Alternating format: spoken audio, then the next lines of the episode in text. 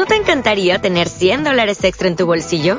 Haz que un experto bilingüe de TurboTax declare tus impuestos para el 31 de marzo y obtén 100 dólares de vuelta al instante. Porque no importa cuáles hayan sido tus logros del año pasado, TurboTax hace que cuenten. Obtén 100 dólares de vuelta y tus impuestos con 100% de precisión. Solo con Intuit TurboTax.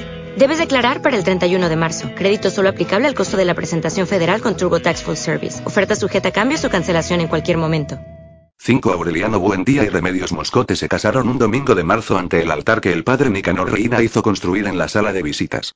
Fue la culminación de cuatro semanas de sobresaltos en casa de los Moscote, pues la pequeña Remedios llegó a la pubertad antes de superar los hábitos de la infancia. A pesar de que la madre la había aleccionado sobre los cambios de la adolescencia, una tarde de febrero irrumpió dando gritos de alarma en la sala donde sus hermanas conversaban con Aureliano, y les mostró el calzón embadurnado de una pasta achocolatada. Se fijó un mes para la boda. Apenas si hubo tiempo de enseñarla a lavarse, a vestirse sola, a comprender los asuntos elementales de un hogar. La pusieron a orinar en ladrillos calientes para corregirle el hábito de mojar la cama. Costó trabajo convencerla de la inviolabilidad del secreto conyugal, porque Remedios estaba tan aturdida y al mismo tiempo tan maravillada con la revelación, que quería comentar con todo el mundo los pormenores de la noche de bodas. Fue un esfuerzo agotador, pero en la fecha prevista para la ceremonia la niña era tan diestra en las cosas del mundo como cualquiera de sus hermanas. Don Apolinar Moscote la llevó del brazo por la calle adornada con flores y guirnaldas, entre el estampido de los cohetes y la música de varias bandas, y ella saludaba con la mano y daba las gracias con una sonrisa a quienes le deseaban buena suerte desde las ventanas. Aureliano, vestido de paño negro, con los mismos botines de charol con ganchos metálicos que había de llevar pocos años después frente al pelotón de fusilamiento, tenía una palidez intensa y una bola dura en la garganta cuando recibió a su novia en la puerta de la casa y la llevó al altar. Ella se comportó con tanta naturalidad, con tanta discreción, que no perdió la compostura ni siquiera cuando Aureliano dejó caer el anillo al tratar de ponérselo. En medio del murmullo y el principio de confusión de los convidados, ella mantuvo en alto el brazo con el mitón de encaje y permaneció con el anular dispuesto, hasta que su novio logró parar el anillo con el botín para que no siguiera rogando hasta la puerta, y regresó ruborizado al altar. Su madre y sus hermanas sufrieron tanto con el temor de que la niña hiciera una incorrección durante la ceremonia, que al final fueron ellas quienes cometieron la impertinencia de cargarla para darle un beso. Desde aquel día se reveló el sentido de responsabilidad, la gracia natural, el reposado dominio que siempre había de tener remedios ante las circunstancias adversas. Fue ella quien de su propia iniciativa puso aparte la mejor porción que cortó del pastel de bodas y se la llevó en un plato con un tenedor a José Arcadio Buendía. Amarrado al tronco del castaño, encogido en un banquito de madera bajo el cobertizo de palmas, el enorme anciano descolorido por el sol y la lluvia hizo una vaga sonrisa de gratitud y se comió el pastel con los dedos masticando un salmo ininteligible. La única persona infeliz en aquella celebración estrepitosa que se prolongó hasta el amanecer del lunes fue Rebeca Buendía. Era su fiesta frustrada. Por acuerdo de Úrsula, su matrimonio debía celebrarse en la misma fecha, pero Pietro Crespi recibió el viernes una carta con el anuncio de la muerte inminente de su madre. La boda se aplazó. Pietro Crespi se fue para la capital de la provincia una hora después de recibir la carta, y en el camino se cruzó con su madre que llegó puntual la noche del sábado y cantó en la boda de Aureliano el aria triste que había preparado para la boda de su hijo. Pietro Crespi regresó a la medianoche del domingo a barrer las cenizas de la fiesta, después de haber reventado cinco caballos en el camino tratando de estar a tiempo para su boda. Nunca se averiguó quién escribió la carta. Atormentada por Úrsula, Amaranta lloró de indignación y juró su inocencia frente al altar que los carpinteros no habían acabado de desarmar. El padre Nicanor Reina a quien don Apolinar Moscote había llevado de la ciénaga para que oficiara la boda era un anciano endurecido por la ingratitud de su ministerio. Tenía la piel triste, casi en los puros huesos, y el vientre pronunciado y redondo y una expresión de ángel viejo que era más de inocencia que de bondad. Llevaba el propósito de regresar a su parroquia después de la boda, pero se espantó con la aridez de los habitantes de Macondo, que prosperaban en el escándalo, sujetos a la ley natural, sin bautizar a los hijos ni santificar las fiestas.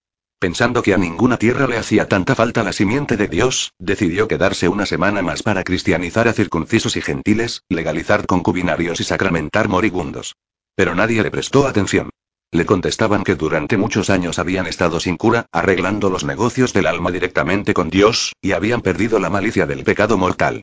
Cansado de predicar en el desierto, el padre Nicanor se dispuso a emprender la construcción de un templo, el más grande del mundo, con santos de tamaño natural y vidrios de colores en las paredes, para que fuera gente desde Roma a honrar a Dios en el centro de la impiedad. Andaba por todas partes pidiendo limosnas con un platillo de cobre. Le daban mucho, pero él quería más, porque el templo debía tener una campana cuyo clamor sacara a flote a los ahogados. Suplicó tanto, que perdió la voz. sus huesos empezaron a llenarse de ruidos. Un sábado, no habiendo recogido ni siquiera el valor de las puertas, se dejó confundir por la desesperación. Improvisó un altar en la plaza y el domingo recorrió el pueblo con una campanita, como en los tiempos del insomnio, convocando a la misa campal. Muchos fueron por curiosidad. Otros por nostalgia.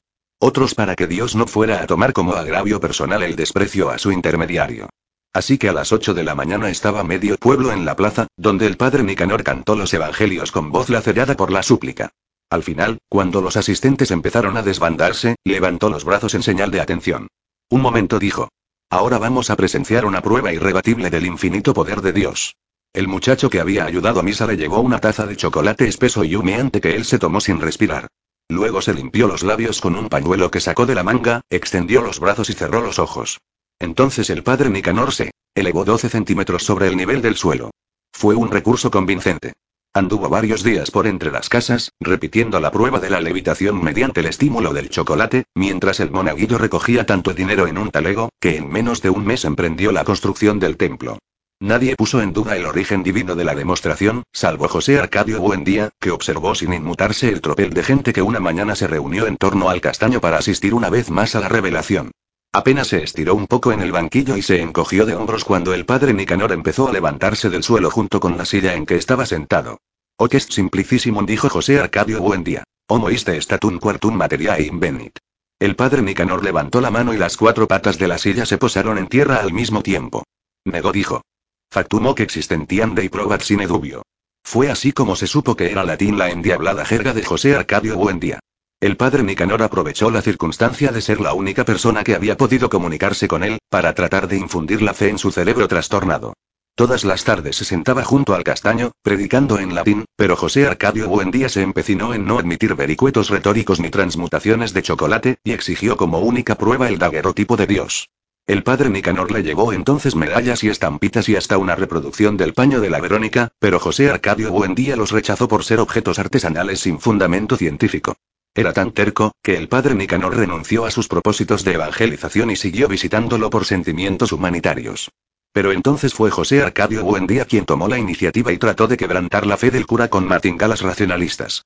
En cierta ocasión en que el padre Nicanor llevó al castaño un tablero y una caja de fichas para invitarlo a jugar a las damas, José Arcadio Buendía no aceptó, según dijo, porque nunca pudo entender el sentido de una contienda entre dos adversarios que estaban de acuerdo en los principios. El padre Nicanor, que jamás había visto de ese modo el juego de damas, no pudo volverlo a jugar. Cada vez más asombrado de la lucidez de José Arcadio Buendía, le preguntó cómo era posible que lo tuvieran amarrado de un árbol. Oh, que es simplicísimo, contestó él. Porque estoy loco. Desde entonces, preocupado por su propia fe, el cura no volvió a visitarlo, y se dedicó por completo a apresurar la construcción del templo. Rebeca sintió renacer la esperanza. Su porvenir estaba condicionado a la terminación de la obra, desde un domingo en que el padre Nicanor almorzaba en la casa y toda la familia sentada a la mesa habló de la solemnidad y el esplendor que tendrían los actos religiosos cuando se construyera el templo. La más afortunada será Rebeca, dijo Amaranta. Y como Rebeca no entendió lo que ella quería decirle, se lo explicó con una sonrisa inocente. Te va a tocar inaugurar la iglesia con tu boda. Rebeca trató de anticiparse a cualquier comentario. Al paso que llevaba la construcción, el templo no estaría terminado antes de 10 años. El padre Nicanor no estuvo de acuerdo. La creciente generosidad de los fieles permitía hacer cálculos más optimistas. Ante la sorda indignación de Rebeca, que no pudo terminar el almuerzo, Úrsula celebró la idea de Amaranta y contribuyó con un aporte considerable para que se apresuraran los trabajos. El padre Nicanor consideró que con otro auxilio como ese el templo estaría listo en tres años. A partir de entonces Rebeca no volvió a dirigirle la palabra a Amaranta, convencida de que su iniciativa no había tenido la inocencia que ella supo aparentar. Era lo menos grave que podía hacer, le replicó Amaranta en la virulenta discusión que tuvieron aquella noche. Así no tendré que matarte en los próximos tres años. Rebeca aceptó el reto. Cuando Pietro Crespi se enteró del nuevo aplazamiento, sufrió una crisis de desilusión, pero Rebeca le dio una prueba definitiva de lealtad. Nos fugaremos cuando tú lo dispongas, le dijo. Pietro Crespi, sin embargo, no era hombre de aventuras. Carecía del carácter impulsivo de su novia, y consideraba el respeto a la palabra empeñada como un capital que no se podía dilapidar. Entonces Rebeca recurrió a métodos más audaces. Un viento misterioso apagaba las lámparas de la sala de visita y Úrsula sorprendía a los novios besándose en la oscuridad. Pietro Crespi le daba explicaciones atolondradas sobre la mala calidad de las modernas lámparas de alquitrán y hasta ayudaba a instalar en la sala sistemas de iluminación más seguros. Pero otra vez fallaba el combustible o se atascaban las mechas, y Úrsula encontraba a Rebeca sentada en las rodillas del novio. Terminó por no aceptar ninguna explicación. Depositó en la India la responsabilidad de la panadería y se sentó en un mecedor a vigilar la visita de los novios, dispuesta a no dejarse derrotar por maniobras que ya eran viejas en su juventud. Pobre mamá, decía Rebeca con burlona indignación, viendo bostezar a Úrsula en el sopor de las visitas. Cuando se muera saldrá cenando en ese mecedor. Al cabo de tres meses de amores vigilados, aburrido con la lentitud de la construcción que pasaba a inspeccionar todos los días, Pietro Crespi resolvió darle al padre Nicanor el dinero que le hacía falta para terminar el templo. Amaranta no se impacientó. Mientras conversaba con las amigas que todas las tardes iban a bordar o tejer en el corredor, trataba de concebir nuevas triquiñuelas. Un error de cálculo echó a perder la que consideró más eficaz. Quitar las bolitas de naftalina que Rebeca había puesto a su vestido de novia antes de guardarlo en la cómoda del dormitorio. Lo hizo cuando faltaban menos de dos meses para la terminación del templo. Pero Rebeca estaba tan impaciente ante la proximidad de la boda, que quiso preparar el vestido con más anticipación de la que había previsto Amaranta. Al abrir la cómoda y desenvolver primero los papeles y luego el lienzo protector, encontró el raso del vestido y el punto del velo y hasta la corona de azares pulverizados por las polillas. Aunque estaba segura de haber puesto en el envoltorio dos puñados de bolitas de naftalina, el desastre parecía tan accidental que no se atrevió a culpar a Amaranta. Faltaba menos de un mes para la boda, pero Amparo Moscote se comprometió a coser un nuevo vestido en una semana. Amaranta se sintió desfallecer el mediodía lluvioso en que Amparo entró a la casa envuelta en una espumarada de punto para hacerle a Rebeca la última prueba del vestido. Perdió la voz y un hilo de sudor helado descendió por el cauce de su espina dorsal. Durante largos meses había temblado de pavor esperando aquella hora, porque si no concebía el obstáculo definitivo para la boda de Rebeca, estaba segura de que en el último instante, cuando hubieran fallado todos los recursos de su imaginación, tendría valor para envenenarla. Esa tarde, mientras Rebeca se ahogaba de calor dentro de la coraza de raso que Amparo Moscota iba armando en su cuerpo con un millar de alfileres y una paciencia infinita, Amaranta equivocó varias veces los puntos del crochet y se pinchó el dedo con la aguja, pero decidió con espantosa frialdad que la fecha sería el último viernes antes de la boda, y el modo sería un chorro de láudano en el café. Un obstáculo mayor, tan insalvable como imprevisto, obligó a un nuevo e indefinido aplazamiento. Una semana antes de la fecha fijada para la boda, la pequeña Remedios despertó a medianoche empapada en un caldo caliente que explotó en sus entrañas con una especie de eructo desgarrador, y murió tres días después envenenada por su propia sangre con un par de gemelos atravesados en el vientre. Amaranta sufrió una crisis de conciencia. Había suplicado a Dios con tanto fervor que algo pavoroso ocurriera para no tener que envenenar a Rebeca, que se sintió culpable por la muerte de Remedios. No era ese el obstáculo por el que tanto había suplicado. Remedios había llevado a la casa un soplo de alegría. Se había instalado con su esposo en una alcoba cercana al taller, que decoró con las muñecas y juguetes de su infancia reciente, y su alegre vitalidad desbordaba las cuatro paredes de la alcoba y pasaba como un ventarrón de buena salud por el corredor de las begonias. Cantaba desde el amanecer. Fue ella la única persona que se atrevió a mediar en las disputas de Rebeca y Amaranta. Se echó encima la dispendiosa tarea de atender a José Arcadio Buendía. Le llevaba los alimentos, lo asistía en sus necesidades cotidianas, lo lavaba con jabón y estropajo, le mantenía limpios de piojos y liendres los cabellos y la barba, conservaba en buen estado el cobertizo de palma y lo reforzaba con lonas impermeables en tiempos de tormenta. En sus últimos meses había logrado comunicarse con él en frases de latín rudimentario. Cuando nació el hijo de Aureliano y Pilar Ternera y fue llevado a la casa y bautizado en ceremonia íntima con el nombre de Aureliano José, Remedios decidió que fuera considerado como su hijo mayor. Su instinto maternal sorprendió a Úrsula.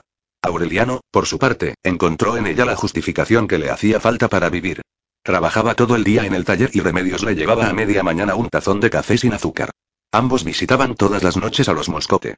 Aureliano jugaba con el suegro interminables partidos de dominó, mientras Remedios conversaba con sus hermanas o trataba con su madre asuntos de gente mayor. El vínculo de los Buendía consolidó en el pueblo la autoridad de don Apolinar Moscote. En frecuentes viajes a la capital de la provincia consiguió que el gobierno construyera una escuela para que la atendiera. Arcadio, que había heredado el entusiasmo didáctico del abuelo. Logró por medio de la persuasión que la mayoría de las casas fueran pintadas de azul para la fiesta de la independencia nacional. A instancias del padre Nicanor dispuso el traslado de la tienda de Catarino a una calle apartada, y clausuró varios lugares de escándalo que prosperaban en el centro de la población. Una vez regresó con seis policías armados de fusiles a quienes encomendó el mantenimiento del orden, sin que nadie se acordara del compromiso original de no tener gente armada en el pueblo. Aureliano se complacía de la eficacia de su suegro. Te vas a poner tan gordo como él, le decían sus amigos. Pero el sedentarismo, que acentuó sus pómulos y concentró el fulgor de sus ojos, no aumentó su peso ni alteró la parsimonia de su carácter, y por el contrario endureció en sus labios la línea recta de la meditación solitaria y la decisión implacable. Tan hondo era el cariño que él y su esposa habían logrado despertar en la familia de ambos, que cuando Remedios anunció que iba a tener un hijo, hasta Rebeca y Amaranta hicieron una tregua para tejer en lana azul, por si nacía varón, y en lana rosada, por si nacía mujer. Fue ella la última persona en que pensó Arcadio, pocos años después, frente al pelotón de fusilamiento. Úrsula dispuso un duelo de puertas y ventanas cerradas, sin entrada ni salida para nadie como no fuera para asuntos indispensables. Prohibió hablar en voz alta durante un año, y puso el daguerrotipo de remedios en el lugar en que se veló el cadáver, con una cinta negra terciada y una lámpara de aceite encendida para siempre. Las generaciones futuras, que nunca dejaron extinguir la lámpara, habían de desconcertarse ante aquella niña de faldas rizadas, botitas blancas y lazo de organdí en la cabeza, que no lograban hacer coincidir con la imagen académica de una bisabuela. Amaranta se hizo cargo de Aureliano José. Lo adoptó como un hijo que había de compartir su soledad, y aliviarla del láudano involuntario que echaron sus súplicas desatinadas en el café de remedios. Pietro Crespi entraba en puntillas al anochecer, con una cinta negra en el sombrero, y hacía una visita silenciosa a una Rebeca que parecía desangrarse dentro del vestido negro con mangas hasta los puños. Habría sido tan irreverente la sola idea de pensar en una nueva fecha para la boda, que el noviazgo se convirtió en una relación eterna, un amor de cansancio que nadie volvió a cuidar, como si los enamorados que en otros días descomponían las lámparas para besarse hubieran sido abandonados al albedrío de la muerte. Perdido el rumbo, completamente desmoralizada, Rebeca volvió a comer tierra. De pronto cuando el duelo llevaba tanto tiempo que ya se habían reanudado las sesiones de punto de cruz alguien empujó la puerta de la calle a las dos de la tarde, en el silencio mortal del calor, y los horcones se estremecieron con tal fuerza en los cimientos, que Amaranta y sus amigas bordando en el corredor, Rebeca chupándose el dedo en el dormitorio, Úrsula en la cocina, Aureliano en el taller y hasta José Arcadio Buendía bajo el castaño solitario, tuvieron la impresión de que un temblor de tierra estaba desquiciando la casa. Llegaba un hombre descomunal. Sus espaldas cuadradas apenas si cabían por las puertas. Tenía una medallita de la Virgen de los Remedios colgada en el cuello de bisonte, los brazos y el pecho completamente bordados de tatuajes crípticos, y en la muñeca derecha la apretada esclava de cobre de los niños en cruz. Tenía el cuero curtido por la sal de la intemperie, el pelo corto y rapado como las crines de un mulo, las mandíbulas férreas y la mirada triste. Tenía un cinturón dos veces más grueso que la cincha de un caballo, botas con polainas y espuelas y con los tacones cerrados, y su presencia daba la impresión trepidatoria de un sacudimiento sísmico. Atravesó la sala de visitas y la sala de estar, llevando en la mano unas alforjas medio desbaratadas, y apareció como un trueno en el corredor de las begonias, donde Amaranta y sus amigas estaban paralizadas con las agujas en el aire. Buenas, les dijo él con la voz cansada, y tiró las alforjas en la mesa de labor y pasó de largo hacia el fondo de la casa. Buenas, le dijo a la asustada Rebeca que lo vio pasar por la puerta de su dormitorio. Buenas, le dijo a Aureliano, que estaba con los cinco sentidos alerta en el mesón de orfebrería. No se entretuvo con nadie. Fue directamente a la cocina, y allí se paró por primera vez en el término de un viaje que había empezado al otro lado del mundo. Buenas, dijo. Úrsula se quedó una fracción de segundo con la boca abierta, lo miró a los ojos, lanzó un grito y saltó a su cuello gritando y llorando de alegría. Era José Arcadio. Regresaba tan pobre como se fue, hasta el extremo de que Úrsula tuvo que darle dos pesos para pagar el alquiler del caballo. Hablaba el español cruzado con jerga de marineros. Le preguntaron dónde había estado, y contestó. Por ahí. Colgó la hamaca en el cuarto que le asignaron y durmió tres días. Cuando despertó, y después de tomarse 16 huevos crudos, salió directamente hacia la tienda de Catarino, donde su corpulencia monumental provocó un pánico de curiosidad entre las mujeres. Ordenó música y aguardiente para todos por su cuenta. Hizo apuestas de pulso con cinco hombres al mismo tiempo. Es imposible, decían, al convencerse de que no lograban moverle el brazo. Tiene niños en cruz. Catarino, que no creía en artificios de fuerza, apostó 12 pesos a que no movía el mostrador. José Arcadio lo arrancó de su sitio, lo levantó en vilo sobre la cabeza y lo puso en la calle. Se necesitaron 11 hombres para meterlo. En el calor de la fiesta exhibió sobre el mostrador su masculinidad inverosímil, enteramente tatuada con una maraña azul y roja de letreros en varios idiomas. A las mujeres que lo asediaron con su codicia les preguntó quién pagaba más. La que tenía más ofreció 20 pesos. Entonces él propuso rifarse entre todas a 10 pesos el número. Era un precio desorbitado, porque la mujer más solicitada ganaba 8 pesos en una noche, pero todas aceptaron. Escribieron sus nombres en 14 papeletas que metieron en un sombrero, y cada mujer sacó una. Cuando solo faltaban por sacar dos papeletas, se estableció a quienes correspondían. Cinco pesos más cada una propuso José Arcadio y me reparto entre ambas. De eso vivía. Le había dado 65 veces la vuelta al mundo, enrolado en una tripulación de marineros apátridas. Las mujeres que se acostaron con él aquella noche en la tienda de Catarino lo llevaron desnudo a la sala de baile para que vieran que no tenía un milímetro del cuerpo sin tatuar, por el frente y por la espalda, y desde el cuello hasta los dedos de los pies. No lograba incorporarse a la familia. Dormía todo el día y pasaba la noche en el barrio de tolerancia haciendo suertes de fuerza. En las escasas ocasiones en que Úrsula logró sentarlo a la mesa, dio muestras de una simpatía radiante, sobre todo cuando contaba sus aventuras en países remotos. Había naufragado y permanecido dos semanas a la deriva en el mar del Japón, alimentándose con el cuerpo de un compañero que sucumbió a la insolación, cuya carne salada y vuelta a salar y cocinada al sol tenía un sabor granuloso y dulce. En un mediodía radiante del Golfo de Bengala su barco había vencido un dragón de mar en cuyo vientre encontraron el casco, las hebillas y las armas de un cruzado. Había visto en el Caribe el fantasma de la nave corsaría de Víctor Hugues, con el velamen desgarrado por los vientos de la muerte, la arboladura carcomida por las cucarachas de mar, y equivocado para siempre el rumbo de la Guadalupe. Úrsula lloraba en la mesa como si estuviera leyendo las cartas que nunca llegaron, en las cuales relataba José Arcadio sus hazañas y desventuras. Y tanta casa aquí, hijo mío, sollozaba. Y tanta comida tirada a los puercos. Pero en el fondo no podía concebir que el muchacho que se llevaron los gitanos fuera el mismo Atarbán que se comía medio lechón en el almuerzo y cuyas ventosidades marchitaban las flores. Algo similar le ocurría al resto de la familia. Amaranta no podía disimular la repugnancia que le producían en la mesa sus eructos bestiales. Arcadio, que nunca conoció el secreto de su filiación, apenas si contestaba a las preguntas que él le hacía con el propósito evidente de conquistar sus afectos. Aureliano trató de revivir los tiempos en que dormían en el mismo cuarto, procuró restaurar la complicidad de la infancia, pero José Arcadio los había olvidado porque la vida del mar le saturó la memoria con demasiadas cosas que recordar. Solo Rebeca sucumbió al primer impacto. La tarde en que lo vio pasar frente a su dormitorio pensó que Pietro Crespi era un currutaco de alfeñique junto a aquel protomacho cuya respiración volcánica se percibía en toda la casa. Buscaba su proximidad con cualquier pretexto. En cierta ocasión, José Arcadio le miró el cuerpo con una atención descarada, y le dijo, Eres muy mujer, hermanita. Rebeca perdió el dominio de sí misma. Volvió a comer tierra y cal de las paredes con la avidez de otros días, y se chupó el dedo con tanta ansiedad que se le formó un callo en el pulgar. Vomitó un líquido verde con sanguijuelas muertas. Pasó noches en vela tiritando de fiebre, luchando contra el delirio, esperando, hasta que la casa trepidaba con el regreso de José Arcadio al amanecer. Una tarde, cuando todos dormían la siesta, no resistió más y fue a su dormitorio. Lo encontró en calzoncillos, despierto, tendido en la hamaca que había colgado de los horcones con cables de amarrar barcos. La impresionó tanto su enorme desnudez tarabiscoteada que sintió el impulso de retroceder. Perdone, se excusó. No sabía que estaba aquí. Pero apagó la voz para no despertar a nadie. Ven acá, dijo él. Rebeca obedeció. Se detuvo junto a la hamaca, sudando hielo, sintiendo que se le formaban nudos en las tripas, mientras José Arcadio le acariciaba los tobillos con la yema de los dedos, y luego las pantorrillas y luego los muslos, murmurando. ¡Ay, hermanita! ¡Ay, hermanita! Ella tuvo que hacer un esfuerzo sobrenatural para no morirse cuando una potencia ciclónica asombrosamente regulada la levantó por la cintura y la despojó de su intimidad con tres zarpazos, y la descuartizó como a un pajarito. Alcanzó a dar gracias a Dios por haber nacido, antes de perder la conciencia en el placer inconcebible de aquel dolor insoportable, chapaleando en el pantano humeante de la hamaca que absorbió como un papel secante la explosión de su sangre. Tres días después se casaron en la misa de cinco. José Arcadio había ido el día anterior a la tienda de Pietro Crespi. Lo había encontrado dictando una lección de cítara y no lo llevó aparte para hablarle. Me caso con Rebeca, le dijo. Pietro Crespi se puso pálido, le entregó la cítara a uno de los discípulos, y dio la clase por terminada. Cuando quedaron solos en el salón atiborrado de instrumentos músicos y juguetes de cuerda, Pietro Crespi dijo, es su hermana. No me importa, replicó José Arcadio. Pietro Crespi se enjugó la frente con el pañuelo impregnado de espliego.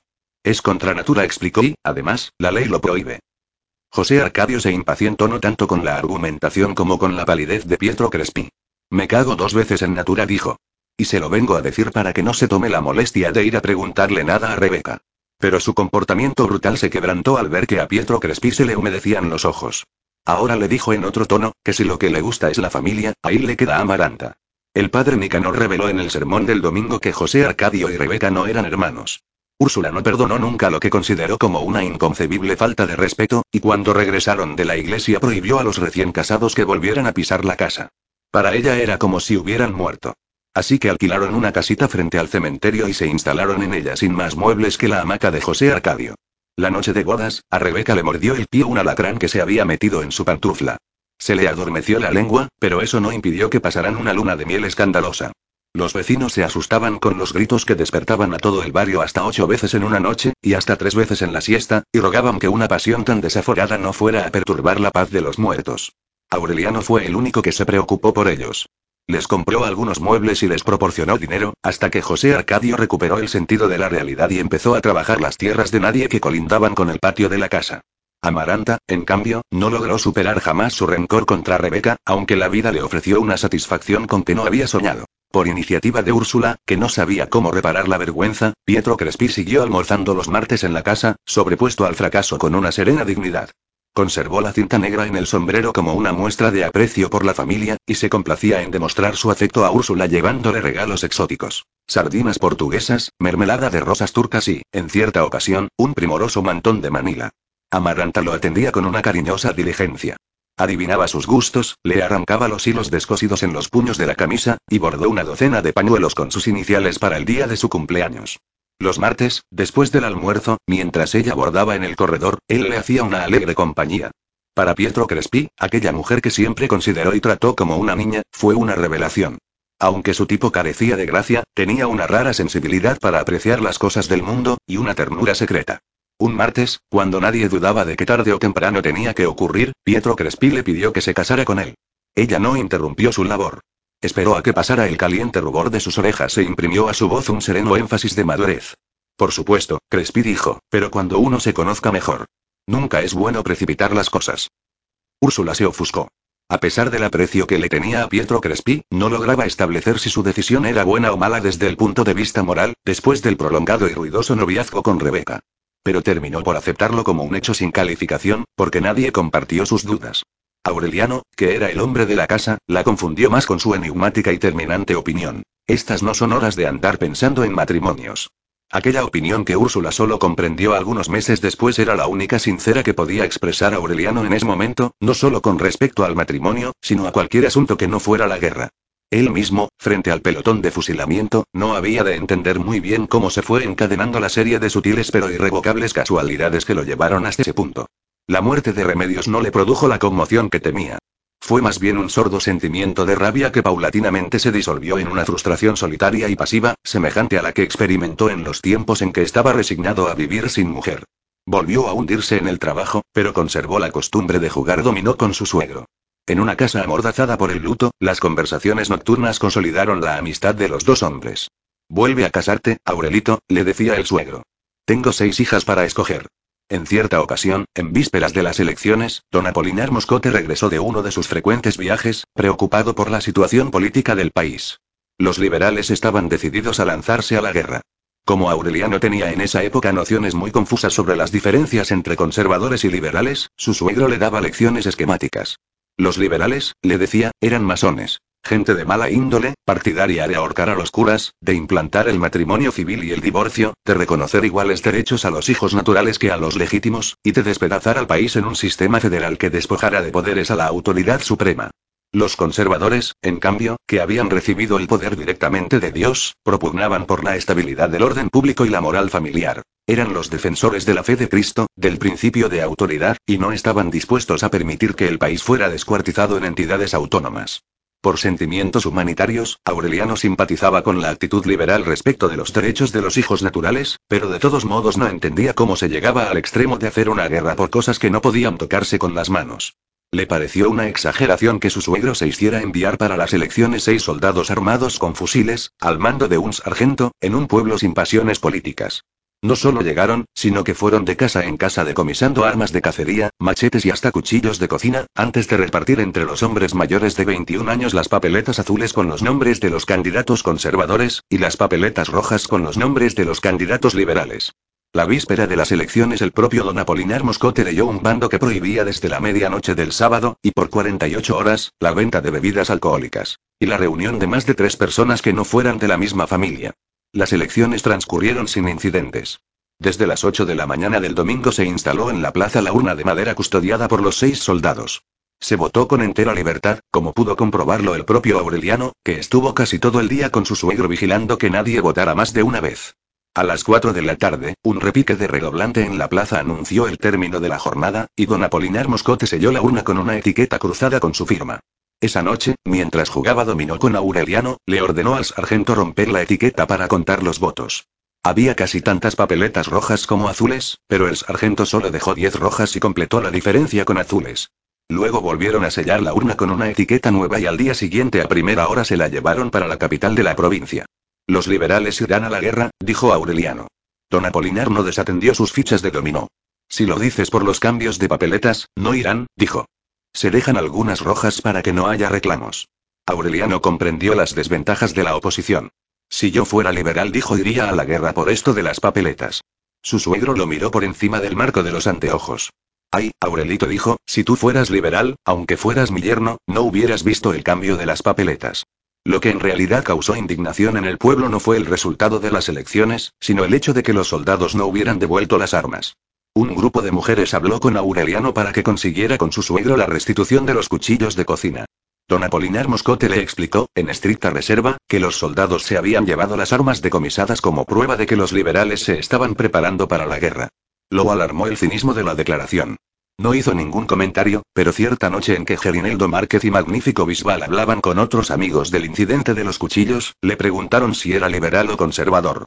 Aureliano no vaciló. Si hay que ser algo, sería liberal, dijo, porque los conservadores son unos tramposos. Al día siguiente, a instancias de sus amigos, fue a visitar al doctor Alirio Noguera para que le tratara un supuesto dolor en el hígado. Ni siquiera sabía cuál era el sentido de la patraña. El doctor Alirio Noguera había llegado a Macondo pocos años antes con un botiquín de globulitos sin sabor y una divisa médica que no convenció a nadie. Un clavo saca otro clavo. En realidad era un farsante. Detrás de su inocente fachada de médico sin prestigio se escondía un terrorista que tapaba con unas cáligas de media pierna las cicatrices que dejaron en sus tobillos cinco años de cepo. Capturado en la primera aventura federalista, logró escapar a Curazao disfrazado con el traje que más detestaba en este mundo, una sotana. Al cabo de un prolongado destierro, embullado por las exaltadas noticias que llevaban a Curazao los exiliados de todo el Caribe, se embarcó en una goleta de contrabandistas y apareció en Riohacha con los frasquitos de glóbulos que no eran más que de azúcar refinada, y un Diploma de la Universidad de Leipzig falsificado por él mismo. Lloró de desencanto. El fervor federalista, que los exiliados definían como un polvorín a punto de estallar, se había disuelto en una vaga ilusión electoral. Amargado por el fracaso, ansioso de un lugar seguro donde esperar la vejez, el falso homeópata se refugió en Macondo. En el estrecho cuartito atiborrado de frascos vacíos que alquiló a un lado de la plaza, vivió varios años de los enfermos sin esperanzas que después de haber probado todo se consolaban con glóbulos de azúcar. Sus instintos de agitador permanecieron en reposo mientras don Apolinar Moscote fue una autoridad decorativa. El tiempo se le iba en recordar y en luchar contra el asma. La proximidad de las elecciones fue el hilo que le permitió encontrar de nuevo la madeja de la subversión. Estableció contacto con la gente joven del pueblo, que carecía de formación política, y se empeñó en una sigilosa campaña de instigación. Las numerosas papeletas rojas que aparecieron en la urna, y que fueron atribuidas por don Apolinar Moscote a la novelería propia de la juventud, eran parte de su plan. Obligó a sus discípulos a votar para convencerlos de que las elecciones eran una farsa. Lo único eficaz, decía, es la violencia. La mayoría de los amigos de Aureliano andaban entusiasmados con la idea de liquidar el orden conservador, pero nadie se había atrevido a incluirlo en los planes, no solo por sus vínculos con el corregidor, sino por su carácter solitario y evasivo. Se sabía, además, que había votado azul por indicación del suegro. Así que fue una simple casualidad que revelara sus sentimientos políticos, y fue un puro golpe de curiosidad el que lo metió en la ventolera de visitar al médico para tratarse un dolor que no tenía. En el cuchitril oloroso a telaraña alcanforada se encontró con una especie de iguana polvorienta cuyos pulmones silbaban al respirar. Antes de hacerle ninguna pregunta, el doctor lo llevó a la ventana y le examinó por dentro el párpado inferior. No es ahí, dijo Aureliano, según le habían indicado. Se hundió el hígado con la punta de los dedos, y agregó. Es aquí donde tengo el dolor que no me deja dormir.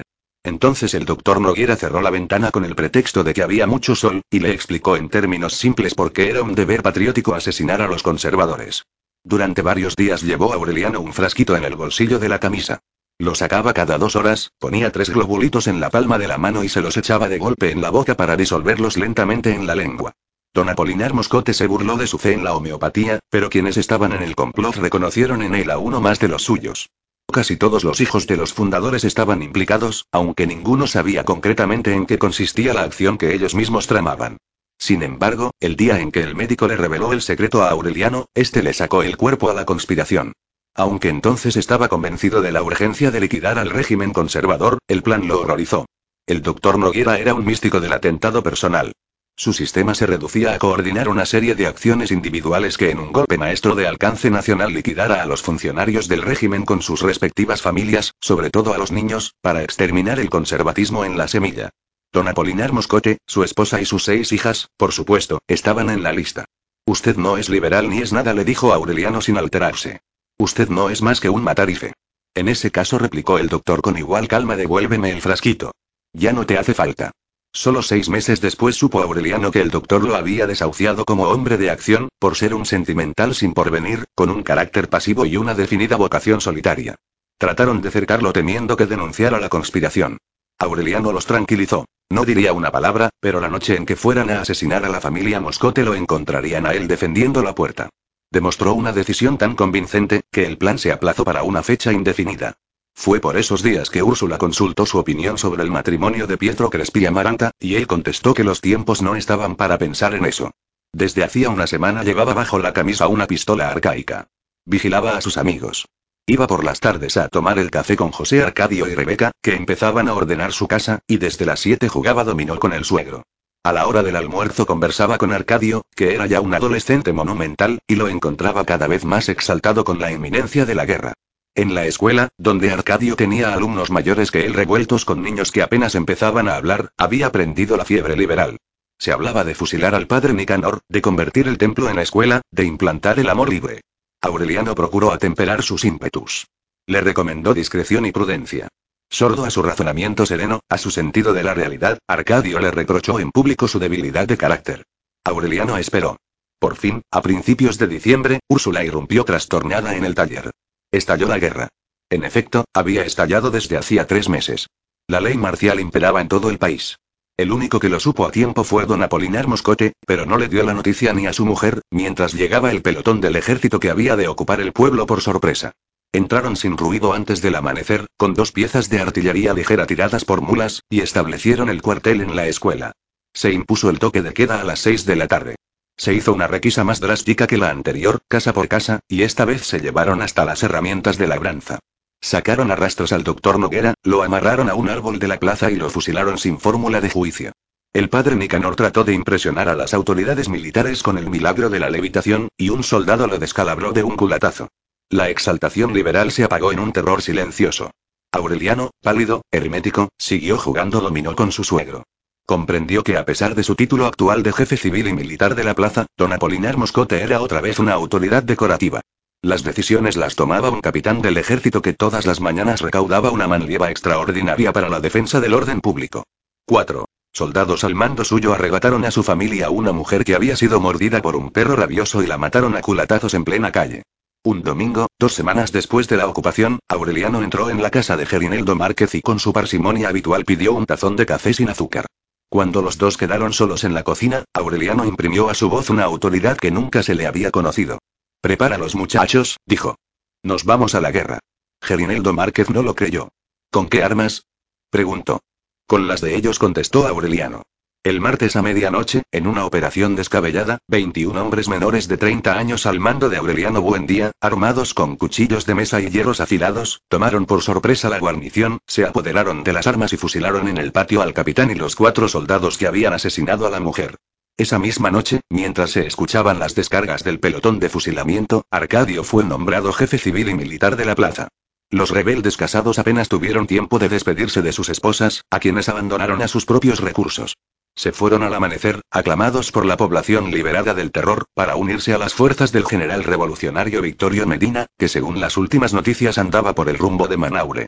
Antes de irse, Aureliano sacó a don Apolinar Moscote de un armario. Usted se queda tranquilo, suegro, le dijo. El nuevo gobierno garantiza, bajo palabra de honor, su seguridad personal y la de su familia.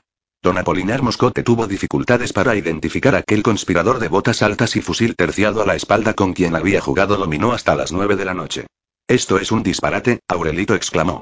Ningún disparate, dijo Aureliano. Es la guerra. Y no me vuelva a decir Aurelito, que ya soy el coronel Aureliano Buendía. Oh, oh,